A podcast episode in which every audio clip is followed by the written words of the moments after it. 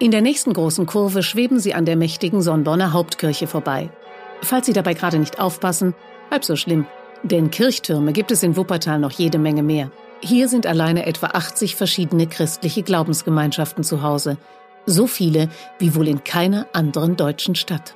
Warum das so ist? Zum Beispiel wegen der ungewöhnlichen religiösen Toleranz der hier herrschenden Herzöge von Berg im 17. Jahrhundert. Aber auch, weil die hier heimischen Arbeiter im 19. Jahrhundert angesichts ihrer schwierigen Lebensbedingungen besonders empfänglich für die verschiedensten frommen Bewegungen waren. Die Schwebebahn dient lediglich dazu, die vielen Sekten miteinander zu verbinden. So hat der berühmte Schriftsteller Günter Grass angeblich mal gelästert. Uns stört das nicht. Im Gegenteil.